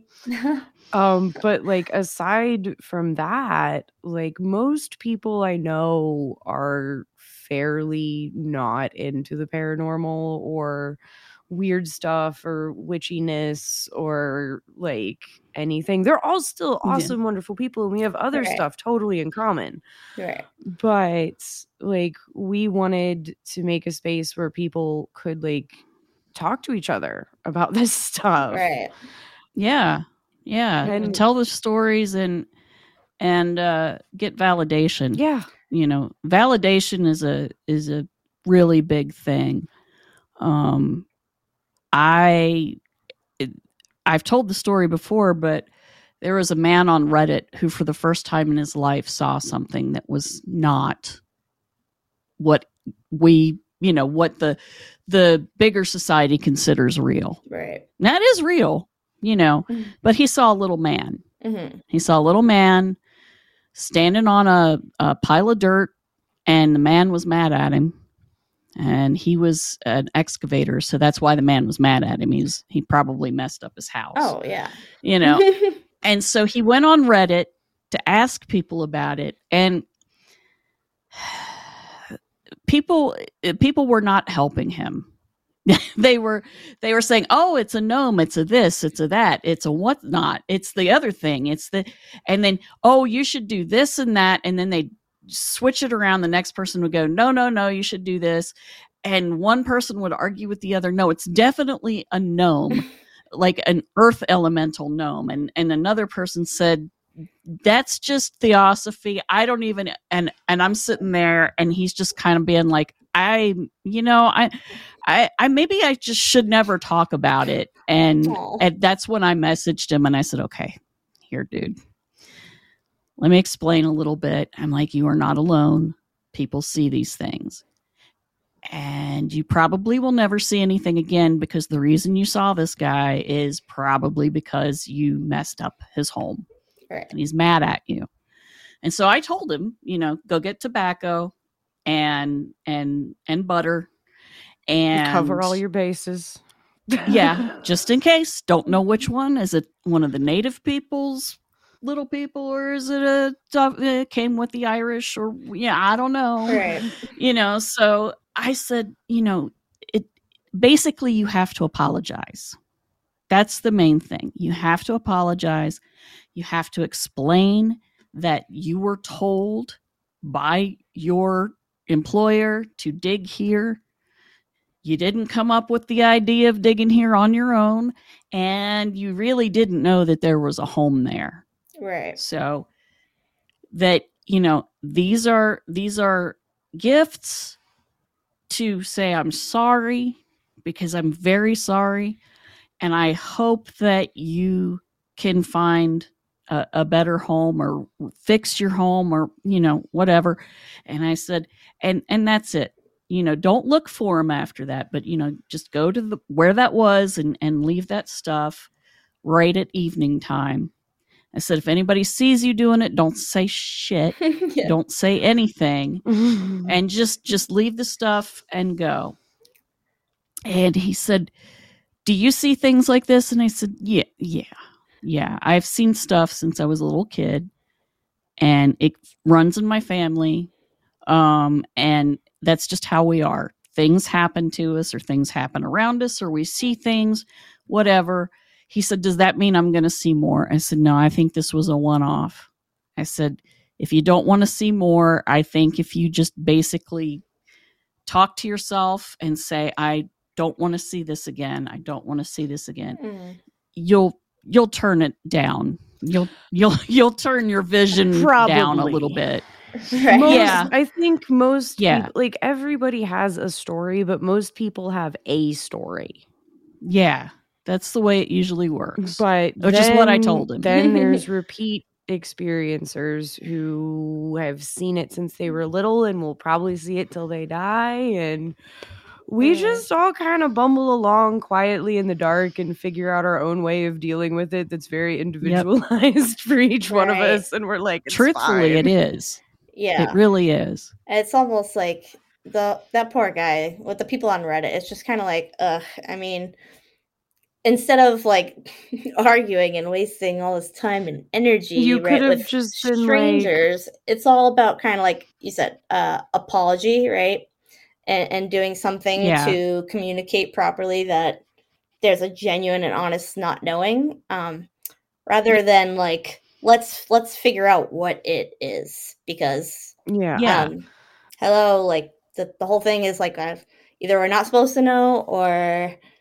it, it matters it, it like it could appear to one person as this and then another Yeah. uh-huh. Yeah. So it's really Yeah. like and also like uh, the poor guy just needed somebody to be like yeah other people see stuff too.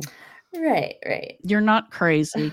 You're not you know you're not catching schizophrenia baby. You know you're in your 30s it generally is already started by then. It's Right. not you know have you hit your head? No. Okay. Then we're doing good. That's not what's going on. You're fine. Yeah. You know I, I felt so bad for him. I really did and i was you know i had had a friend in great britain who was like you have great stories. You should start a podcast. And she'd been saying that over and over and over and then i thought about this guy. I'm like you know it would be nice if people knew they could go talk to somebody and and it if nothing else release their story out into the wild Mm. and and get it off of their chest you know and so that was that he was kind of my impetus to to do this and and i talked Morganna Yeah. into it i got talked into it well i think it, it works out great i mean clearly i mean i mean it, yeah it, it's it's awesome. I mean, like I said, the similarities I share with my boyfriend Joe. I mean, when we first like started talking, like we have the weirdest story. That's a whole like novel within itself. But um like we were just so passionate about the same thing and clearly both like didn't have these opportunities to talk th- about this Mhm. kind of stuff really like and I I could tell right away engaged his like what's going to be weird what's not going to be weird and he's like wow you're Right. not running away from me or you're not like i'm like no no no no Yeah. i'm like tell me more. I have questions. Like I'm totally interested. Yes. I'm running towards you. If anything, you know. Notes? Right. Yeah. Right. Uh, Yeah. If you run away from me, dude, I'll chase you down. That's That's Yeah. so awesome for you Uh, guys. yeah. It's it's great really to have somebody you can you can talk with that's, you know, on your side. I mean, Zach knows I'm not lying and he knows I see things. He believes me. He's seen a few things with me. right. I seem to have that ability to have people near me and they'll see the same thing. Mm. I don't know. Um but uh he he generally doesn't see stuff. So, you know, he's he's he's much more agnostic, Yeah. you know, but every now and then, you know, he'll he'll I'll come across a story and I'll tell him and he'll be like, "Oh, that one mm. like, you know, the propensity of UFOs to like mess with nuclear weapons and energy uh plants and stuff. Yeah. It's like yeah, I, I just told him one about uh, a UFO having to do with breaking a, a water line that brought water into a nuclear power plant, which is very bad. Mm. That is very very bad Yeah. because you need the water to to cool the the rods that are the fuel and you know so i was reading that and i just kind of exclaimed out oh god you know and he's like what what and he, he thought i don't know he, he thought something blew up and i said no this happened in 1987 and blah blah blah i told him he's like ooh that's that's off ooh he's like i don't know that i like the thought I- i'm not going to think about that yeah. that's his answer i'm not going to think about it so i'm, I'm just not nope Yeah. Dep- i don't know depending on the state of my psyche, like even though I'm super interested and I'll probably end up thinking about it anyways. But like if I'm just like, oh, I don't know. I don't know where I'm at with my levels. I don't know if I can handle that necessarily like those thoughts right now because I know because I I have I have feelings right and knowings or yeah thinking I know you know right uh Yeah. yeah I'm right there with you so yeah I uh, I wanted to Yeah. ask you so Zach he's a musician right yeah So do because like I know you said he doesn't see much, but there's something about playing music, right? And like things Mhm. kind of maybe coming about more. I was just curious if that if you seem to notice anything more uh in general when it comes to like if he's just kind of playing music around the house or whatever. Um, there's been several times that uh, he's quote unquote called things with music. Um, and in my experience, most of the other that lives outside likes music, whatever you want to call them. I, I'm not. I'm trying not to put labels on them, but the weird lights in the in the woods really like music. And um, he used to play flute and guitar sitting on the porch or out on the deck and it would make them way more active. And in fact the one time he saw a really dramatic display of them was when he had played flute out in the snow and Ooh. all the trees lit up Mhm. blue. It was it was gorgeous. Um and he he still remembers that one. He- he's like, I will never forget that. He said because it really looked like somebody had strung blue, brilliant blue LED Christmas lights all through the trees. He said, except there were no LED Christmas lights at the time. Right. It was before they were invented and used. It's a very specifically that specific shade of blue. And so yeah, he's had that happen and then um he was he was um he had taken mushrooms. He takes them in low doses to help with depression, which it really does work Mm. and um, it was the first time he had he had done this in years and years. And I'm up in my studio, and he's playing flute downstairs. The kids in camp, and I start working on a painting. You know, I'm listening to him, but I, I'm, you know, I put this texture down, and I'm like, you know what? I'm I'm going to paint a southwestern scene. I'm going to do an Adobe, you know, an Adobe settlement. Mm. That's what I'm going to do. So I start painting, you know, with these brilliant colors over a black textured background. And there there's like I get like a little corner with like some of the square adobe shapes and like some arches. And then I don't know. I wasn't thinking.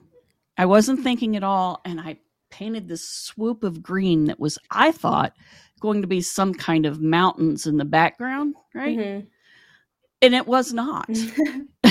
and then I, I did another swoop and I was like, I don't know. And then another one. And I looked at it and I was like, that's a coyote's snout.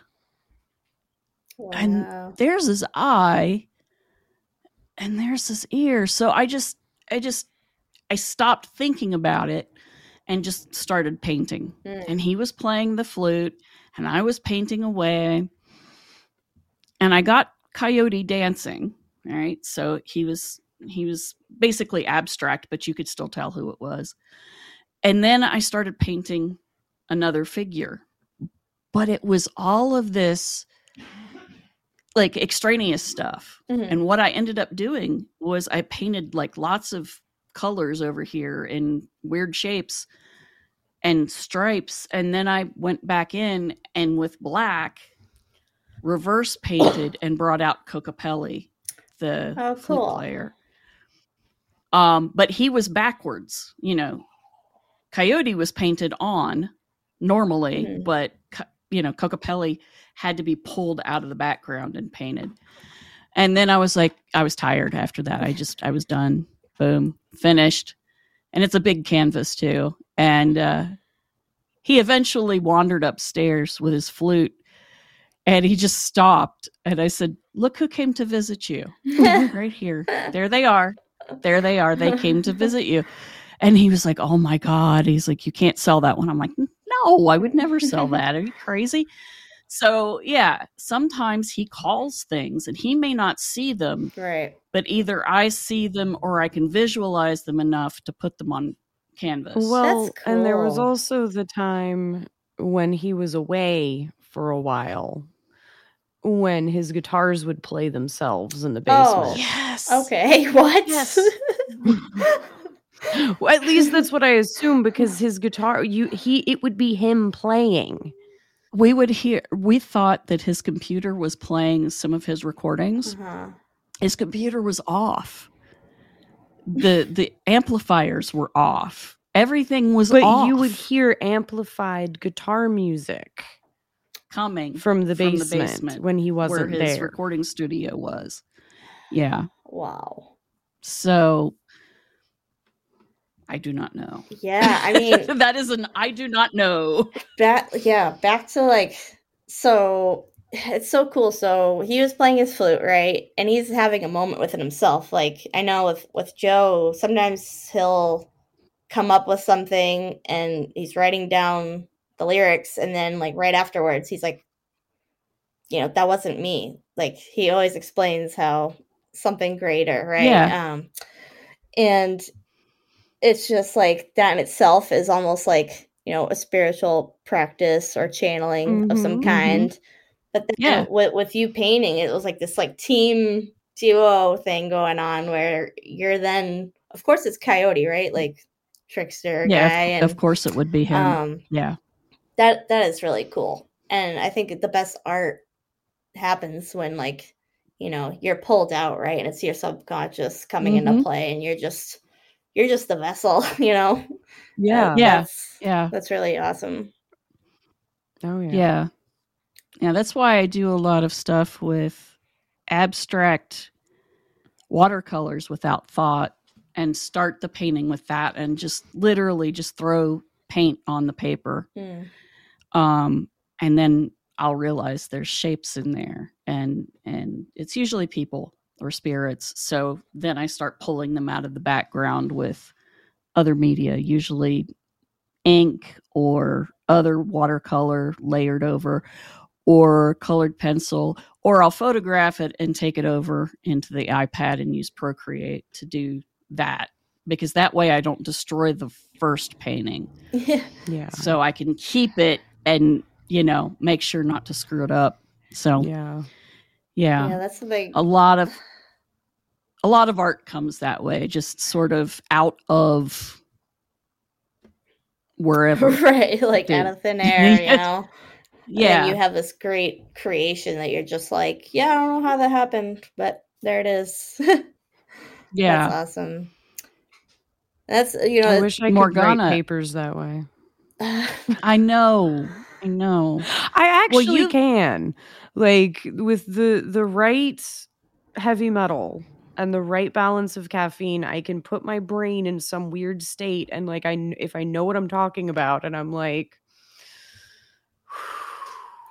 and I'll just write and I will go for like pages and then I'll like come out of it 2 hours later and be like, "Oh, there, my paper's written." And like I just have to edit. right. It's like, oh my god, that's a run-on sentence for three paragraphs. Let's let's fix that. Yeah.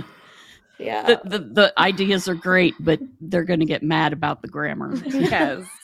I can relate to the writing. I am definitely uh my whole life I have like struggled verbally speaking um to the point where like me and my dad joke about it where he's like, "Hayley, you know what? When you when you get into a topic or something you're passionate about and you like post publicly about it on Facebook or you're sending me an email, he's like, I just I not only understand you well, but like you you can write so beautifully and it's so perfectly put, but like sometimes when you're talking to me in person, like I don't know, I don't really know where you're going or what you're saying. I'm like, yeah. Ha- I Half the time it's because like you know insecurities, and then I hear myself. Yeah. I get, I it's like a cycle of getting in my head, right? And then I'm just like, Yeah, right. "Bah."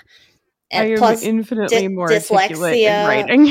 yeah, Same. Yeah. being dyslexic. Yeah, we all the three have dyslexia. Oh yeah, so you get it. You get it. Yeah. Yeah. I, s- I see all kinds of things in print that are not actually there, and I have to read it a third time. And, oh yeah, I it makes more sense. my my poor poor history professor. I was using climatic climactic wrong. I was trying to talk about climate, and I was talking. I ended up talking about climax, like the climactic moments of Okay. this instead of the climatic. And he was just like, "Sweetie." yeah, you were very so wrong. That's. I mean, that seems understandable to me. The things that I come up with, I wish I could come up with a good, good excuse, and I'm surprised it hasn't happened already. But I just make things up. I mean, I, I call it like a Hayleyism because it's just like, no, that's Yeah. not a word, or I totally will use the wrong thing. you know, that's, Oh, always been that all a, time, a too. common theme in my life. or I'll completely misread words to be just oh yeah, hilariously wrong. that's the worst. Like that is really the worst. oh. okay. I have a friend named Erica. So you were talking about coming up with something out of your head and it's just not right. She does that with aphorisms, like, you know, the sayings like, um, don't put your cart before your horse. Yep. Um, don't count your chickens before they hatch. Don't put your eggs all in a basket. Um, don't.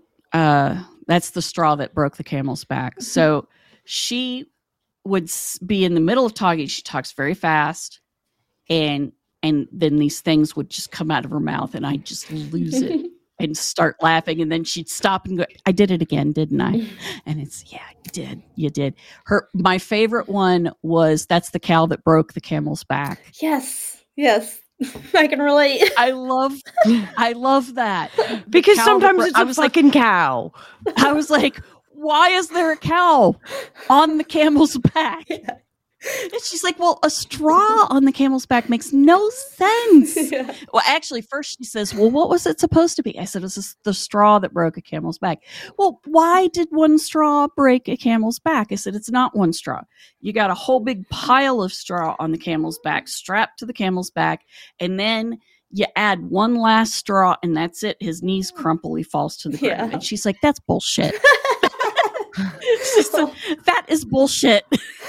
I said, but the, the point of it is it's the small, inconsequential thing normally that would never hurt the camel's back. Yeah. but something about it. Yeah, but it's like when you sometimes, sometimes- the last straw is a fucking cow. Like it is a lot. yeah. It is a lot. Like you, it's overkill. The universe didn't need to do a cow, but it decided to have a did a fucking cow. cow. on your back because you just weren't going to take a straw either. So I thought we'd just make it even messier for the hell of it. Have fun with that kiddo. right. And you're Oh like, yeah. "Ah." yeah. Your s- so yeah. like spirit being like, all right, well, since you don't listen to anything I have to say to you for warnings, well, here it is. Like, it's- thud. Here's your cow. yeah. Yeah, I used to. So the next um, time something crappy happens, y'all, it's your cow from the universe. There you go. You can thank us later. Yeah, the so the saying with the rock, the birds. So I I can't even think of it. But what I would say was the opposite. So I'd say like uh it's killing a bird with like two rocks or something stupid. Like I would just be like, Right. Yes. um, like two birds with one stone. yeah, yeah, Yeah. exactly. yeah. Killing a bird with two rocks. Um, You missed the first time, but so you you had to still use the get the second bird one. eventually. yeah, Yeah. yeah, Yeah. Man, yeah, my um my parents would always like it, it has continued on into my adulthood, but like saying certain things, right? Like just being like innocently ignorant, not knowing just hmm and they would find it so cute and they would laugh hysterically and I would just, you know, a little kid, I'm like, why are you laughing at me? Like I'd get really frustrated and upset and like they'd like they would always say Yeah. it's going in the book, Hayley. It's going in the book. Like they'd have this invisible book of like Hayley, like shit. I would say, um, because it was it was so Yeah. um, like okay. so I just have to give you a couple examples. I thought horseback riding when I was a kid was sitting on a horse backwards, like facing, I like facing that. its tail. Yeah. Okay, I, so that makes sense. That That's- tracks. that's what I thought. Yeah. this. Yeah. you know I'm a very literal person, and uh, that's apparently No, I see that. I like Okay. it. You're back with. riding. I get it. Like, okay. yeah. There I'm there were you. Native Americans who did that. they were the the the tricksters, the two spirits that were neither male nor female but both. And sometimes they would ride backwards on a horse as part of their expression of being different and being opposite I like that. and they were considered they they were considered spirit people. And there's a movie called Smoke Signals, which if you've never seen it, you should. okay, That has write it down. two girls hmm who are driving around on the reservation, and their car can only go in reverse. And so they drive in reverse everywhere hmm. Which I love. and which is amazing and they help the the two heroes along on their journey as you know trickster or spiritual people will do but it's it's a Oh, really wow. great story I you love should, that. you should definitely watch that show that movie I'm everybody in the in the audience watch the movie that's your homework good movie. good movie No, I, I will because Um, I'm super uh, into anything having to do with like the spirit's uh, healing and the soul's journey. That's like something that is Yeah. in my everyday uh, consumption, basically, uh, with thoughts, projects, you name it. But it's that sounds like it fits right in with that. That's awesome. Yeah. you would yes it does and on the surface you think it doesn't but as you wa- you'll you'll get it Yeah.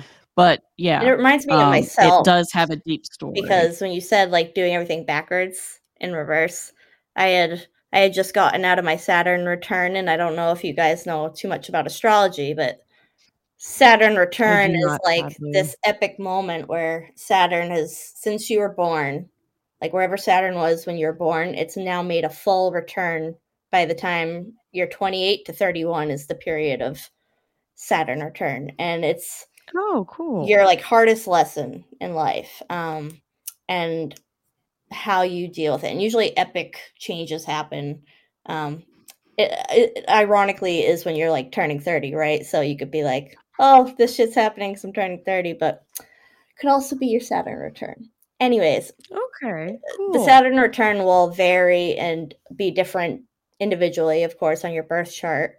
So wherever it falls, which mine's in the house of Aquarius, And I had just read something recently saying that if your Saturn return is in Aquarius, then that means that you're the weird one and you're supposed to embrace the weirdness. Like if people raise their eyebrows at you because you do everything differently or you learn the hard way or do it backwards, that's what you're supposed to be doing. Like you're supposed to like get people like, You're like what supposed to she be talking weird about? one. Yeah, I'm like, yes. Like, right. okay, I just have to embrace my weirdness. That's that's all I have to do. Okay. I got it. I I love go. there you go, that yours is in the house of Aquarius. I'm an Aquarius. That's like the extent of what I know about astrology. is what my sign is. Mhm. Um, I didn't for years. I had somebody figure it out. Like, I had somebody who was super into astrology ask me like what my sign was, and I was like, I don't know. And they're like, When were you born? And I told them, and they like figured it out. And they were like, You're an Aquarius. And I was like, Yeah, I guess. What does that have to do with anything? Like, why are you surprised? And they were like, I thought you would be like a Scorpio. you might have Scorpio qualities. If it, so, I don't know. I'll always try to preach, not like super preach. If someone's like not into it, whatever. But um, I thought I knew a lot about astrology, right, with my sun sign. But then when I realized how to obtain a birth chart and um, what that's all about, right, and how those aspects come into play, it makes so much sense because my sun sign is I'm a Leo, right? Outgoing leader qualities.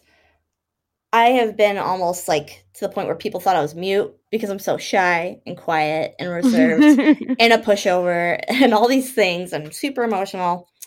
Well, turns out that my moon sign, which is like your emotional, mental well being, my moon is in Cancer, which that's the ruler of Cancer. And I couldn't be more. I'm like, okay, well that that says it all in like certain aspects. It's really Yeah. interesting, like how much you can learn more about yourself uh, with Yeah. these with these things, and it's it's an ongoing education for me. Like just when I think that I've dived all the way down, it's just no. It's, and now I'm like into human design, and that's this whole other.